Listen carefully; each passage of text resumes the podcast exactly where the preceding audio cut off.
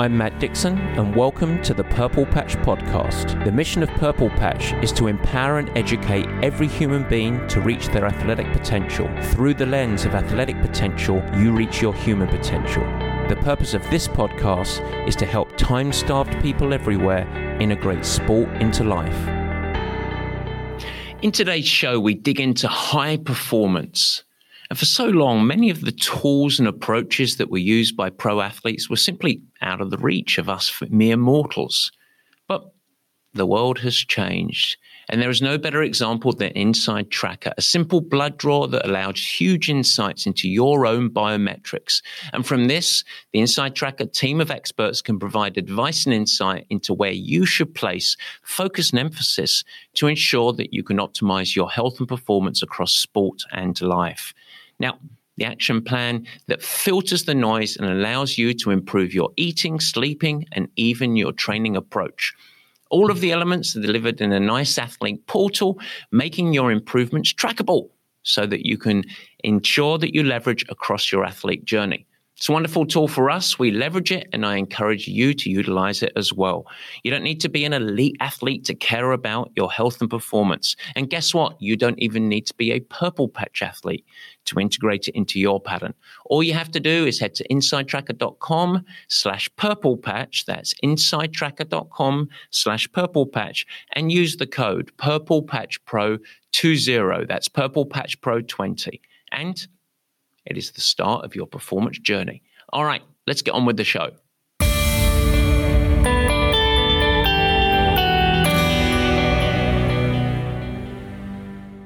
And welcome to the Purple Patch Podcast. As ever, your host, Matt Dixon.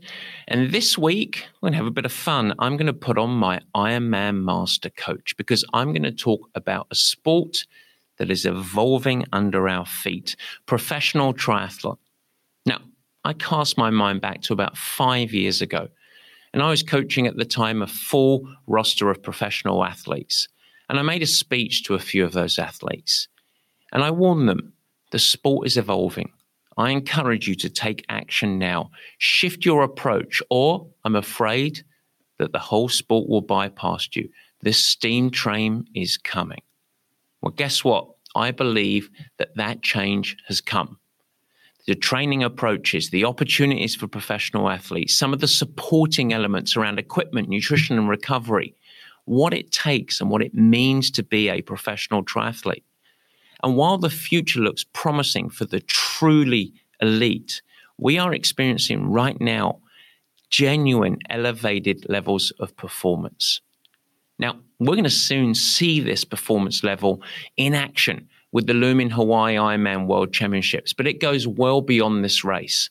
And so I thought today what we would do is cast our minds back over what tri- professional triathlon was, but also frame how that sport has evolved. I even had some thoughts over what it might mean for us. And so today, it's quite a meaty one. So we're going to bypass Matt's musings. We won't do word of the week this week. We are simply, Barry, going to dive right in. Yes, ladies and gentlemen, it is time for the meat and potatoes.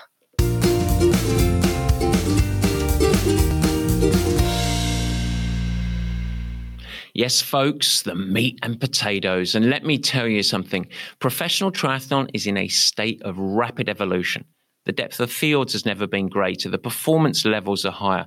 The blend of hard work from the athletes being guided by applied science is closer knit than it ever has been before. And we sit in a hurricane of new understanding of many of the performance elements that foster athletes going faster. And so it's getting real, folks. It really is. And I thought it would be fun to dig into this. So, what we first want to do is take a little pause and look back at the sport. Now, we're not going to go through a whole history today. We could be here all day. But it is important to provide maybe some personal reflection on the typical setup and approach of both my years as a professional triathlete, but also then a coach of professional athletes over the last 15 years or so. And so let's first think about my middling career at best. I was a professional triathlete in the late 90s to about 2005. And in many ways, I was really, really lucky. I got to compete amongst some of the most exceptional athletes in the history of our sport. I was emerging off of the back of legends such as Paula Newby Fraser, Mark Allen, Dave Scott, Mike Pigg, Erin Baker. And at the time when I was competing, I was getting soundly beaten by the folks such as Peter Reid, Tim DeBoom, Craig Alexander, Cameron Brown, Normann Stadler, while of course witnessing multiple women champions such as Natasha Badman, Lori Bowden, Heather Fuhr, Michellie Jones. And so when we think about that generation, what was the general approach back then? Well, I don't want to dumb it down too much because these were incredibly smart athletes. But in many ways, there was an element of a little bit of make it up as you go along. Now, that's not fair for me to say, but there are some important perspective that you need to draw from this and a few key points. The first is during the younger stages of the sport, which really extended into my time as an athlete, the sport was entrenched in much of a 70s and 1980s tough man type mentality. It was a very simple mindset where the overriding focus was a ton of miles, a lot of hours of training, but really little regard around the value of recovery, nutrition, strength training. The primary emphasis that was predominant in the professional field was get the work done and letting fitness and bravery and toughness be the main driver to who would excel. Now, among those really committed to the sport during those years, the smart ones, the really smart ones, were those that individually, on their own accord, integrated some of those missing elements. Those athletes that were really equipped and able to actually self manage and amplify focus on elements such as recovering and nutrition. And they tended to be many of the names that I just mentioned. They were the ones that optimized their talent potential and actually became champions. But in general, this was highly individual as a pursuit. There was little real access to cutting edge technology, high quality coaching, or much of the applied science that we see permeating the sport nowadays. It was culture led and individually driven. In fact, most of the training advice that I got coming in was just stuff that was shared amongst athletes. And the fabric of the sport and the culture retained more of a professionalism aligned to paid adventurous than genuine, true professional sport. In fact, I remember in the early years of my professional career receiving advice of, hey, it's okay if you just have hamburgers at the turn point of the Hawaii Ironman.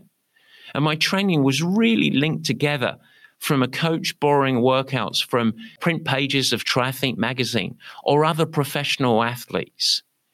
While being always being told you've got to get lighter, you've got to get lighter, have a strict caloric deficit diet, all the while trying to do more training hours than my body was anywhere near equipped to actually absorb and positively adapt to.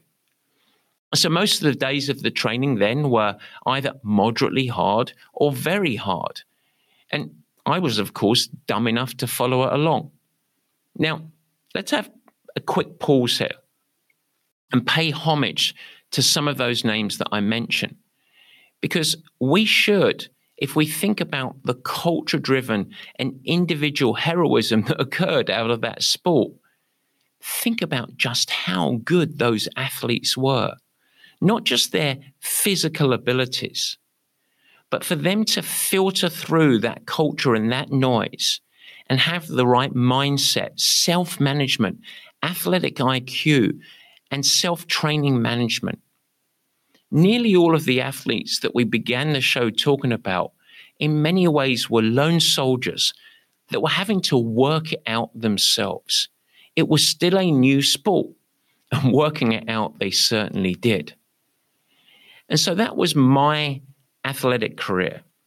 That was what I went through. And of course, I was one of those athletes that had a pretty big engine, was probably not really suited for that professional sport because of my size and frame but drove myself into the ground, making all of the mistakes and the patterns that much of the culture dictated at that time.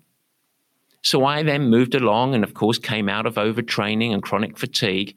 And I started as a coach, a backbone as a master's degree in exercise physiology, a pre existing coaching career in swimming, my own mistakes as an athlete. And my coaching focus was primarily focused on professional athletes from around the time that I finished my own career, 2005 or so, all the way to about 2020, right around when the pandemic occurred.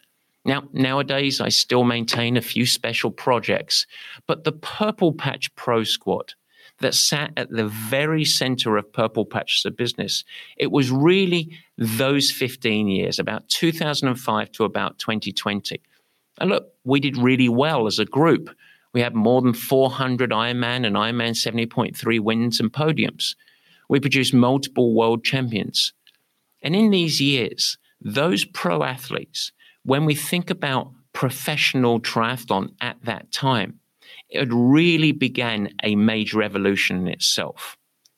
And it was very different than my time as a professional competing athlete, but it was still a real struggle.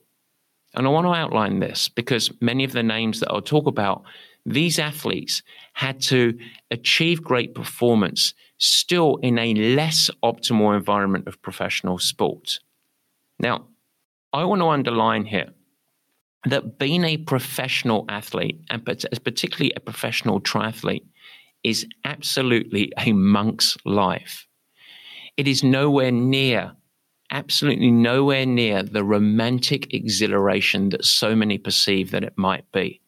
It is repetition after repetition after repetition of habits and very strong work. It is an incredibly simple existence with no real escape from the focus that it requires. Nothing in your mind is free from the focus and control around your sleep, your eating, your training, your recovery.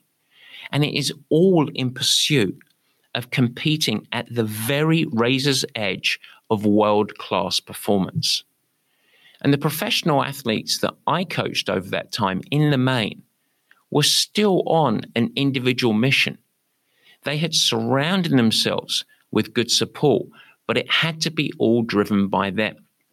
They had much greater access to coaching, but they had to pay for their coaching.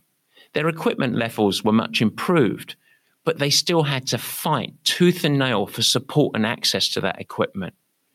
And they may have been lucky enough to train in a squad setting, but typically they were still responsible for all of their expenses and their travel to any training camps or any opportunities to be embedded in those squads.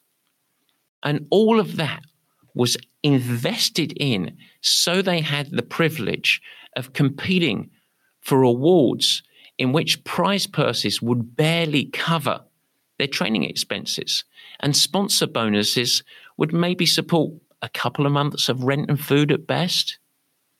There was no big support team of therapists and nutritionists and mechanics unless the athlete went out and paid for those mechanics and nutritionists and therapists themselves. And for even some of the very best in the world, it was still living paycheck to paycheck with very little security at all. Now, before I paint it as so woe is me existence, these was they were living a wonderful life in many ways. It was their passion, and it was a quest to world class performance. And the opportunities were better than when I was racing. There were more races. There was the creeping of an evolution of greater prize purses. But it was really a sport that was undergoing professionalization rather than a true established professional sport the lion's share of the responsibility of burden still rested firmly on the shoulders of the individual athlete. Beyond the structural side of the sport, there was also a paradigm shift around what it took to actually compete at the highest level. I mentioned that in my generational years, it was anchored mostly on toughness, hard work. And there was really lip service given to many athletes, at least the dumber ones amongst us, around components such as nutrition and recovery. But there was a real upending, a greater intelligence put around training methodology.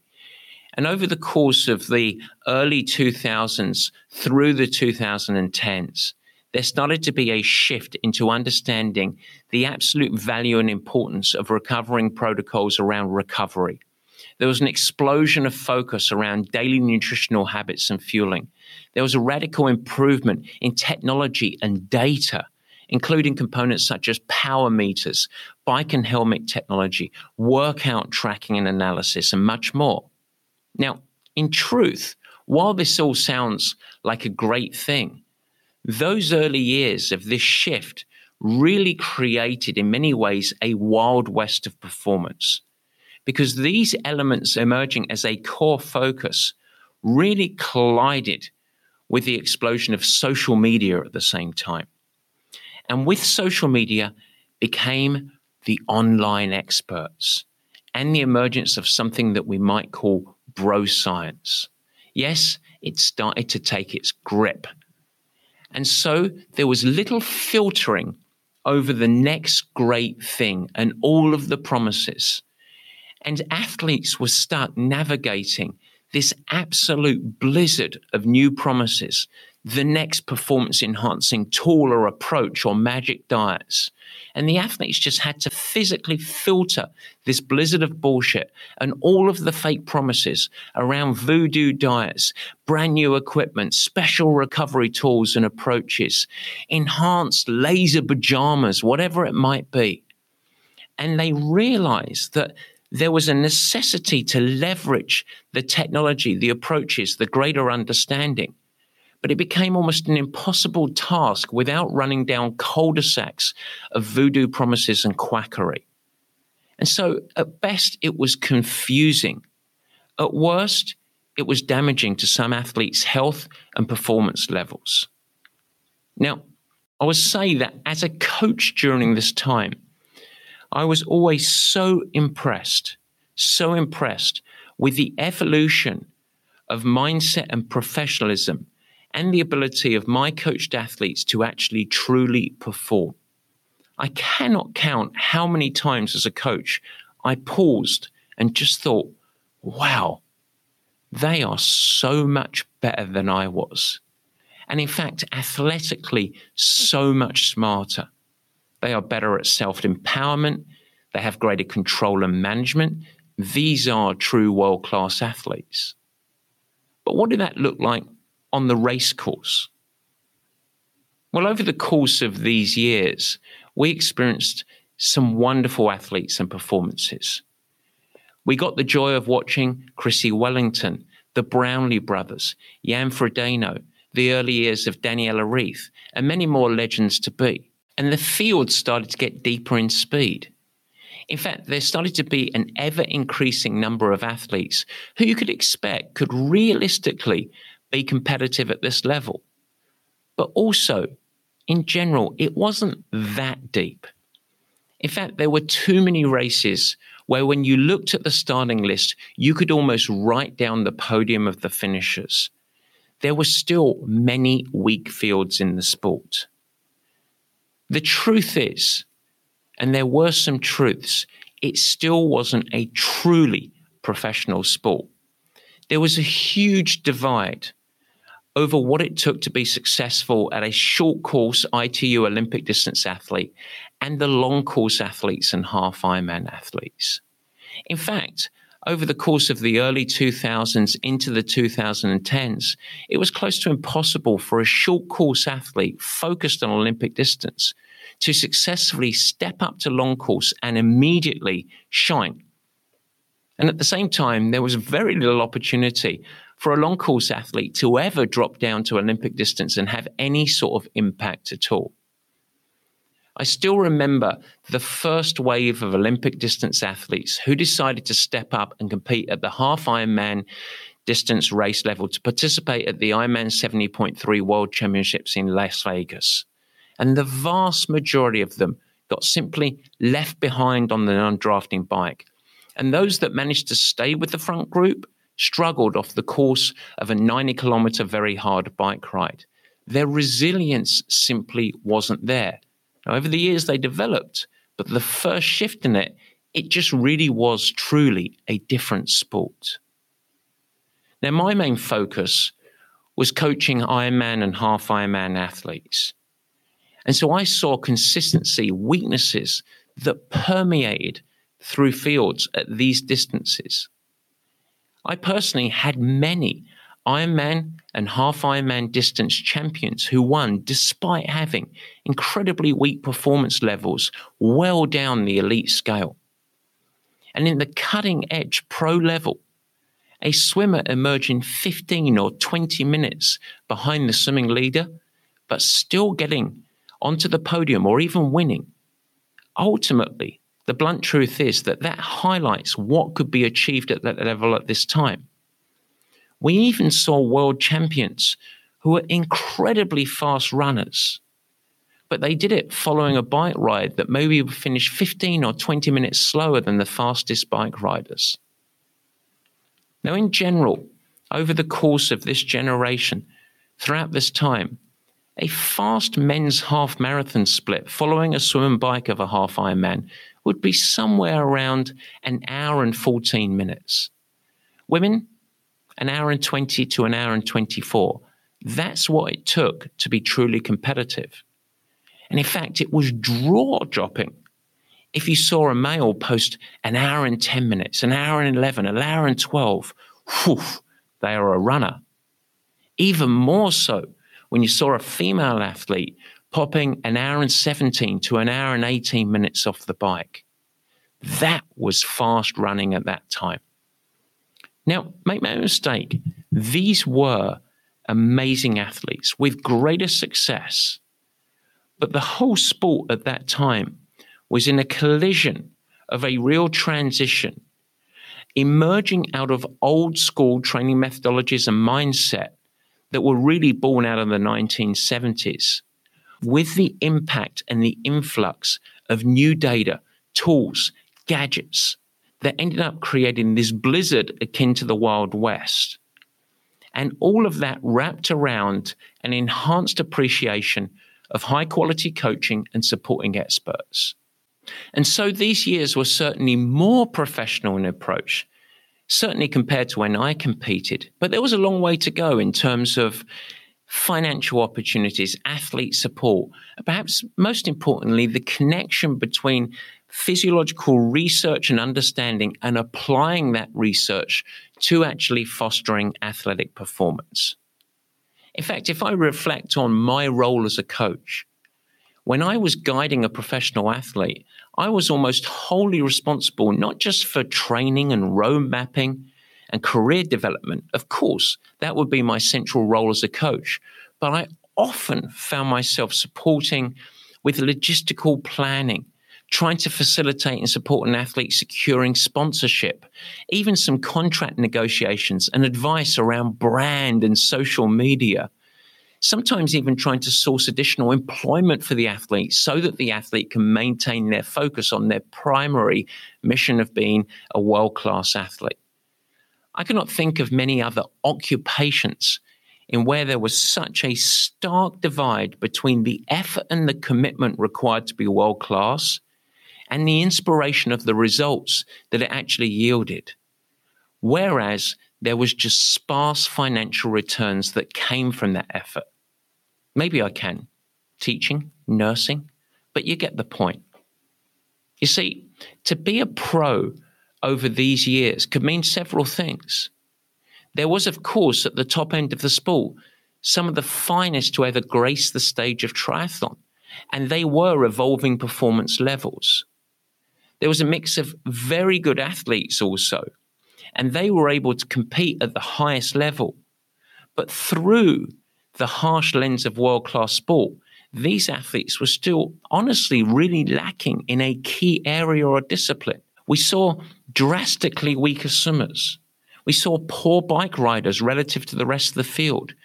We saw runners that were strong and resilient, but not to the level of a true professional athlete, or at least what you might think of a true professional triathlete.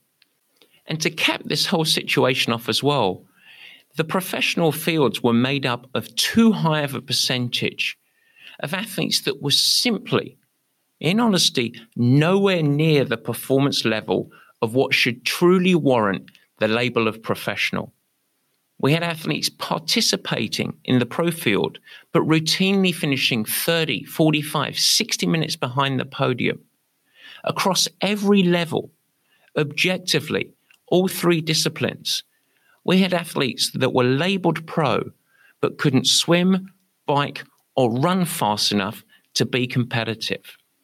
And it was seldom these athletes' fault because the qualification levels were loose, relatively easy to access. And when an athlete did establish the qualification levels, so many other athletes and coaches would say, go for it, go and race at that level, learn the ropes from the inside. But there were consequences of this approach. The first was that the athletes that tried to step up in level and were nowhere near good enough had a very rapid loss of confidence. Their love for the sport evaporated, and most of these athletes had quit within a year. But another result was there tended to be a corruption of the women's professional field, where we often had female pros that were much faster than the slower end of male pros. And those male pros got caught up in the women's race dynamics, causing confusion and race changing impacts. And so, if we pause and looked at many of the pro fields throughout this time, the typical analysis would be, and it sounds harsh, but shallow in depth, a sprinkle of potential winners at best, often arriving for an athlete with a clear core weakness in one of their main disciplines that constitute triathlon. Now, this isn't negative or insulting of these athletes. What it is, is sport. And many of these athletes were absolutely marvelous. And I managed to coach some of them, and it was a joy. They were performing at the highest level of one of the high, toughest sports available. And they were doing so self supporting, making it happen off the back of their own work ethic and their own financial risk. These are, make no mistake, simply amazing people excelling within a culture and a framework of what the sport was at the time. But all of that is simply a backdrop to now, the evolution. Because we are experiencing a tidal wave of the evolution of the sport. Folks, there is no hiding anymore. Because I believe that the sport has changed. And many, including me, saw this coming. Some athletes have slept walked their way through and have been caught out. But I'm going to highlight six main principles that I've observed over the changing of the sport. Now, before we dig into these, I do want to make a key point of the lens that I'm viewing this from. In general, I believe that sport has a wonderful and important role in all of our lives. It is inspiring, it could provide excitement, inspiration, something for many of the up and comers to really aspire to and dream of competing at. It showcases the value of our commitment, our focus, our teamwork, our dedication, and more.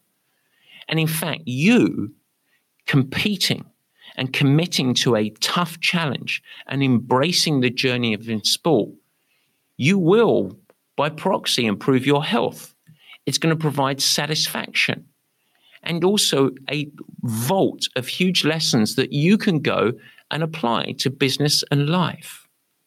And so the value and the rewards of sport extend well beyond win or lose, podiums or qualifications. But what we're talking about today, we're talking about professional world class performance. And the truth is, when we just take that sliver of the overall body and journey of athletes competing, when we really go world class, the game is different. You see, an amateur should seek to integrate sport into life so that you, the amateur, improves health and your life. But someone chasing world class performance must, by definition, make that pursuit the central focus from which all other components of life orb around that pursuit. And it can be, make no mistake, brutal, but it's true. This is not a hobby. It shouldn't be a hobby. This is world class sport, and it requires unparalleled commitment and focus. If an athlete isn't good enough, someone is going to take their place. And that failing athlete will be quickly forgotten. And that be the truth. And so, what I'm doing today is highlighting some truths in the evolution of the world class side of sport. We are talking about elite sport here.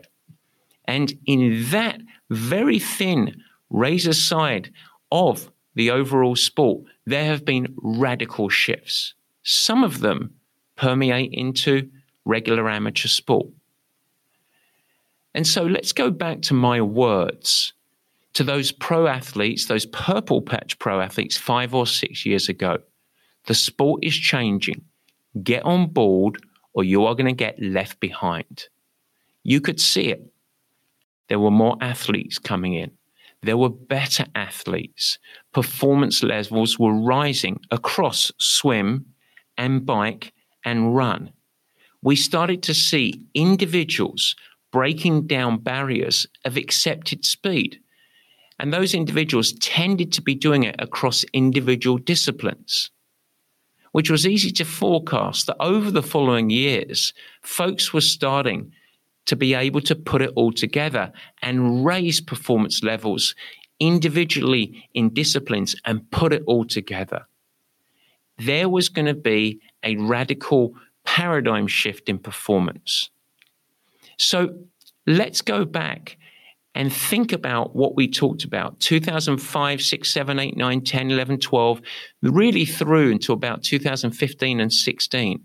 I talked about an elite male pro running off the bike in a half Ironman, give or take somewhere around 113 to 114. A female, 120 to 124, with goodness me, 118 just being groundbreaking. So now let's think about a top male professional in half Ironman distance right now. What are they doing? Well, a top pro will emerge out of the water surrounded with many other male pros, swimming about 21 to 22 minutes in the swim. That's quite fast, 1.2 miles at about give or take a minute and 10 second per 100 meters. They then are going to get onto their bike and ride their bike for 56 miles or 90 kilometers, averaging somewhere course dependent between 27 and 30 miles an hour. That's quite fast on the bicycle. But then they are getting off the bike and able to run a half marathon, 13.1 miles, at give or take somewhere between a 505 and 515 pace for each mile. Now, the women's performances are just as impressive. They are going fast. And as you can tell, when you start to see this performance level, there is very little room to be competitive for any sign of weakness. So the question is what's caused this paradigm shift? And the answer is it's not one thing. And I believe that things are only going to accelerate over the coming year. So let's go through one at a time. The first I'm going to start with is what we might label science getting applied. Gone are the days where exercise physiologists and different performance scientists are simply hiding in laboratories, performing theoretical research that ultimately was really challenging and tough to actually apply to coaching and athletes. In fact, we have seen over the last five to 10 years a wonderful marrying of coaching experimentation, research, and applied research on the fly, all with a collaboration to accelerate learning of what truly works, and perhaps most importantly, what doesn't work. There has been a radical increasing in the understanding of what it takes to achieve performance improvements. But aided with that, there has been a development of some filtering of so much of the noise out there. Less of an opportunity from the bro science and quackery and quick fix merchants to have any real voice to interrupt performance evolution. For so often, there was a real divide just a practical divide between academia and coaching practice, or at least the inability to connect the dots and make best in class understanding easily applicable by coaches and athletes. And it's changed. There's been an increase in information sharing, there's been greater collaboration. Coaches are less isolated now and tend to have much better resources, even if some of the resources are coming through, yes, that dreaded social media. Now, some of the best examples of this are some of the training setups that we start to see now, more team focused. Now, a great example of this is the well known Norwegian athletes, Gustav Iden, Kristian Blummenfelt, but also coaches who have crossed between professional cycling, a classic team setup environment, and into triathlon. A great example of that, multiple world champion producing coach Dan Lorang. This is a collision of applied science and coaching methodology.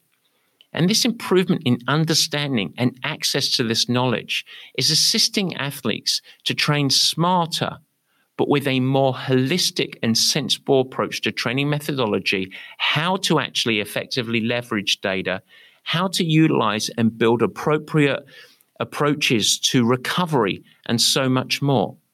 And so it's no wonder that out of that, we start to see general performance levels starting to rise. And that's a really good thing. A second component that we start to experience for the first time is what we can label triathlon as a first sport. We've cast our eyes back and thought a little bit about the history of the sport and the structure of the sport previously. But most of the wonderful history of some of the legends of the sport the pages of the history have been mostly written by folks who were competing at the very top level, level of triathlon, following elite competition in a prior sport. Some of the world's best started in swimming, rowing, runners, all related, but they didn't grow up a triathlete. It was more of a reincarnation, something to progress to. But now, in the last few years, we genuinely are starting to see athletes that grew up as triathletes. It was their first real elite experience. And with this, we've started to see the average age of world class being dramatically reduced. Whereas typically the elite long course athlete would be 32, 35, 38 years of age. Instead, we started to see athletes competing at the world class level 20, 22, 24 years of age. And this has enabled and, in fact, enforced elite athletes to be more balanced across three disciplines because they've had true professional development as triathletes. And that becomes a really important component. And so we have the application of science, we have true triathletes from the ground up being developed. But number three, there's been a shift in mindset. Now, this happens across sport, but we have to acknowledge that this is in part what has happened here as well. Number three is a perception shift in what's possible. Sport always evolves. Performance levels are often driven by individuals who break through to new levels, and then the competition gradually raises their own level. And suddenly, everyone's better. Tiger Woods in golf was a great example. They were paradigm shifting athletes, and then everyone's level started to rise. And it takes time. The interesting part about triathlon is it's comprised of three disciplines swim, bike, and run. And in prior times, it's been anchored in preset belief of what performance levels could truly be achieved. There have been historically wonderful bike riders, but often these great riders struggle to run really well. And there have been some amazing run performances, but quite often they've been coming off of the back of weaker bike rides. Finally, individual performance raises in disciplines started to occur. We saw breakthrough female athletes running one hour and 15 minutes and a half marathon off the bike. But now it's started to elevate to performance level raises across all three disciplines. And what that means is there is simply no place for being a weak bike rider. You cannot excel without being a great runner. And you also have to ultimately swim at or very, very close to the world class level in swimming. It's a prerequisite now. Expectations just started to rise. And the barometer across the pro field of what is good has shifted. And of course, when perceptions and expectations change, performance levels rise behind it.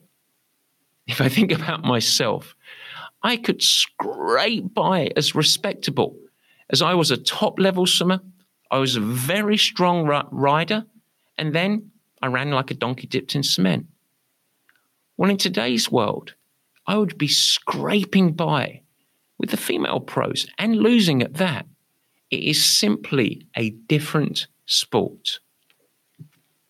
So we have three components here. Of course, it goes well beyond mindset and expectations to really facilitate a paradigm shift in sport. But there is a huge one, and that's nutrition and fueling. This has been the driver of great performance gains, particularly as we extend into long course racing. When I was an elite athlete, nutrition science was, in honesty, misunderstood. And it often led to a loose structure of a somewhat random approach to many athletes. We understood that fueling and hydration was important, but we didn't know enough to truly nail best performance return. Add to this, I reflect on the early years of my own coaching of professional athletes, where we saw the majority of athletes, nutrition scientists, and coaches, myself included, trying to actually minimize caloric replenishment. It was all about going under the radar, just consume enough fuel. And the mission behind that was to try and allow performance, but also limit gastric distress. I remember recommending athletes aim to fly under that radar, try and take in the minimal possible. We want to fuel you, it's important, but we want to keep your stomach clear. Now, at the same time, research was backing us up. Peer reviewed research stated that it is impossible that there was no way that more than 60 grams of carbohydrate could be consumed by an endurance athlete, absorbed and utilized. And so, if research was driving this and coaching was driving this, and there was a lack of understanding. We then had on top of that athletes trying all sorts of combinations of electrolytes, hydration, and fueling approaches. And so, of course, the outcome of that was a high frequency of low sugar crashes, or what you might call bonking. And at the same time, it was really prevalent to see athletes going through huge bloating and gastric distress. It was always labeled the fourth discipline because it was such a struggle for so many athletes. Now, this is a wonderful example of on the field applied coaching and that driving the science in many ways. Because before we knew it, under athlete and coach experimentation, something became clear. And that was that it actually is possible to train the gut to absorb more calories. And on top of that, we started to understand that athletic performance would actually rise and benefit from consuming more calories. Every single hour, they started to drive up the ceiling of how many calories an athlete could actually absorb. And we started to see that when they could absorb more, their performance levels rose.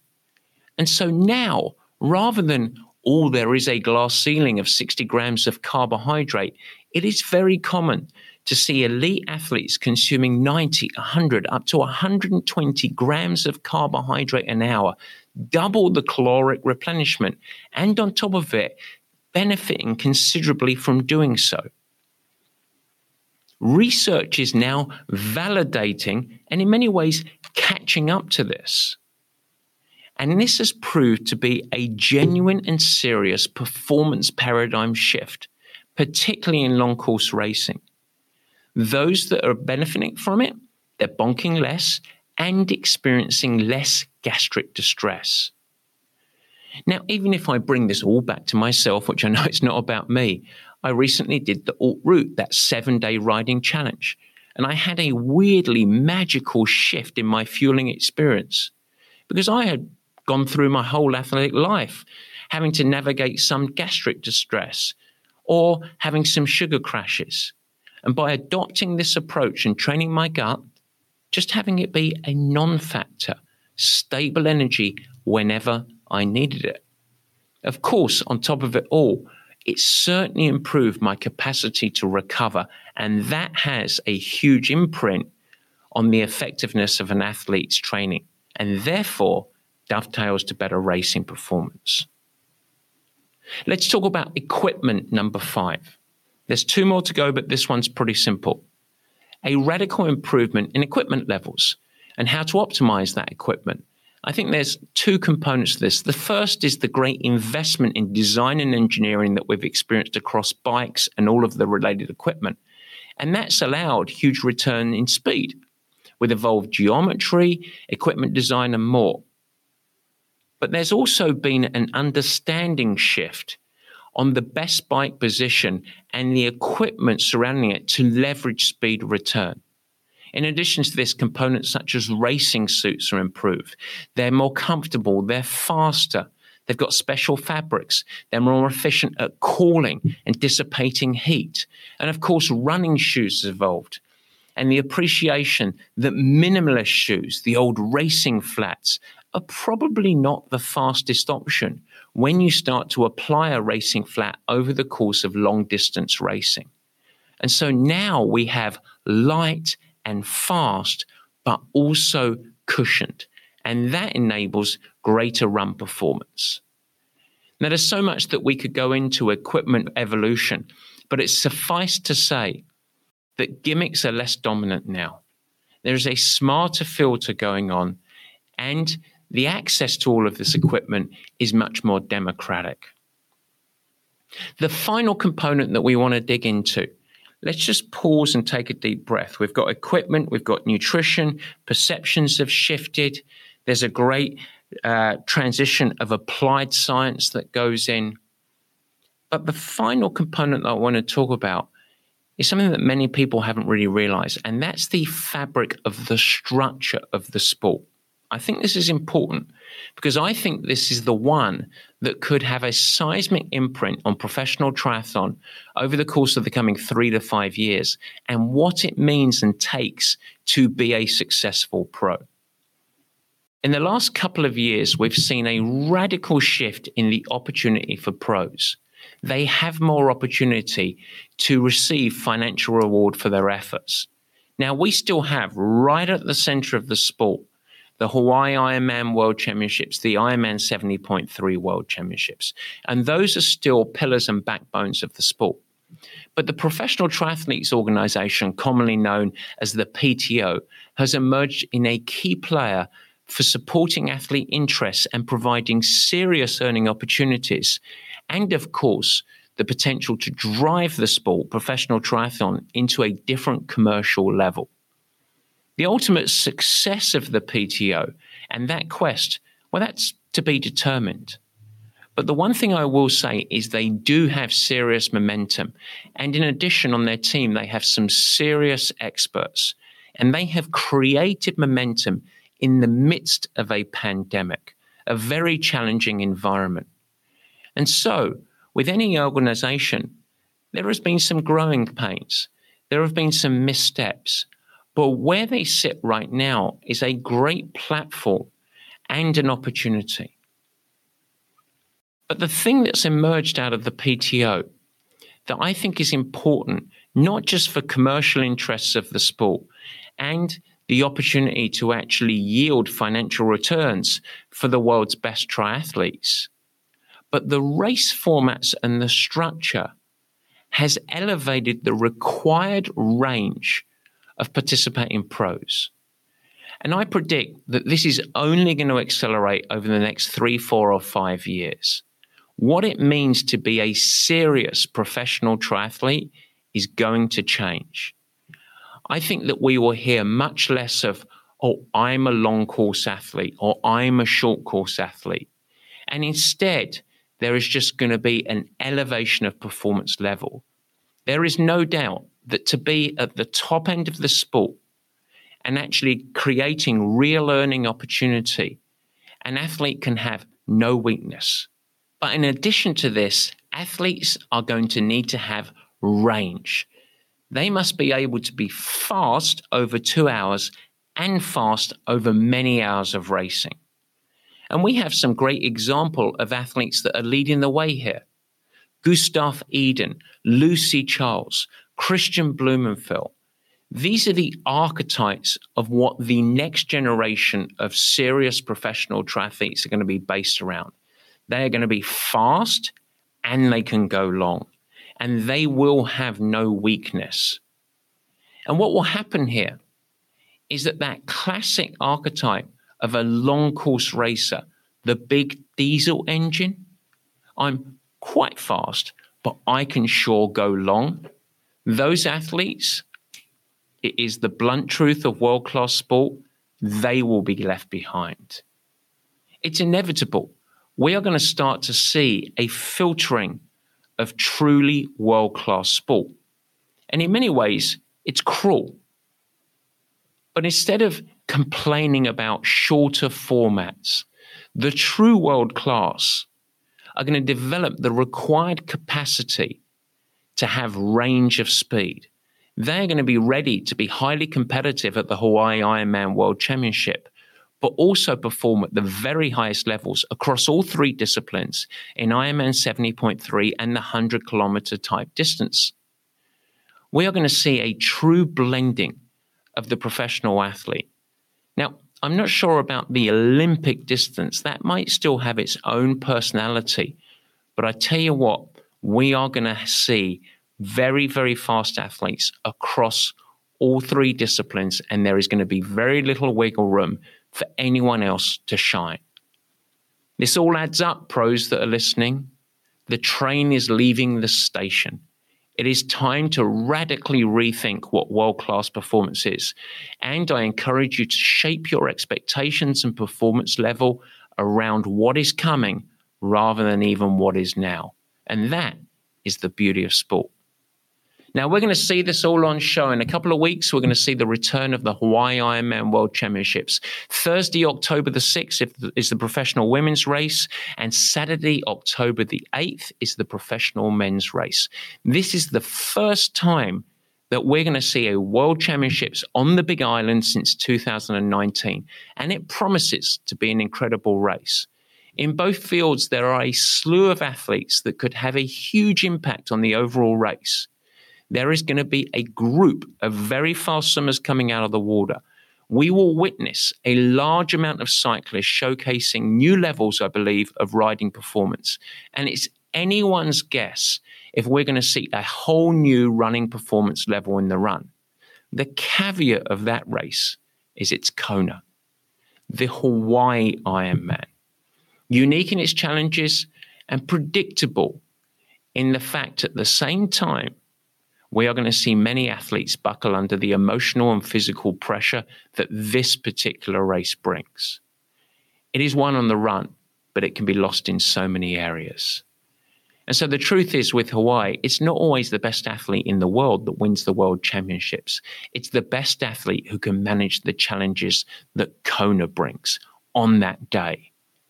But make no mistake, we are experiencing firsthand a sport that is radically improving.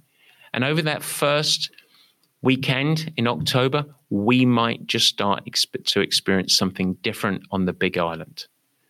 But whatever happens, if we fast forward five years, I predict that there is going to be a shift of what it will mean to be a professional triathlete. And it is going to be very different than what it means up till now a whole new level of staggering performance. Athletes with a huge range of speed from short course racing up to the longer Ironman distance. And few of the best athletes in the world having any clear identifiable weakness across disciplines. And hopefully, to back it all, I hope we see a huge shift on how these athletes are supported and compensated. There are going to be no hobby in the pros of the future. We are experiencing the true professionalization and world class level of the sport. It's happening, and in fact, it's already begun. Thanks for listening. We'll see you next time. Guys, thanks so much for joining and thank you for listening. I hope that you enjoyed the new format. You can never miss an episode by simply subscribing. Head to the Purple Patch channel of YouTube and you will find it there and you could subscribe. Of course, I'd like to ask you if you will subscribe, also share it with your friends. And it's really helpful if you leave a nice positive review in the comments. Now, any questions that you have, let me know. Feel free to add a comment, and I will try my best to respond and support you on your performance journey. And in fact, as we commence this video podcast experience, if you have any feedback at all, as mentioned earlier in the show, we would love your help in helping us to improve. Simply email us at info at purplepatchfitness.com or leave it in the comments of the show at the Purple Patch page, and we will get you dialed in. We'd love constructive feedback. We are in a growth mindset, as we like to call it. And so feel free to share with your friends. But as I said, let's build this together. Let's make it something special. It's really fun. We're really trying hard to make it a special experience, and we want to welcome you into the Purple Patch community. With that, I hope you have a great week. Stay healthy, have fun, keep smiling, doing whatever you do. Take care.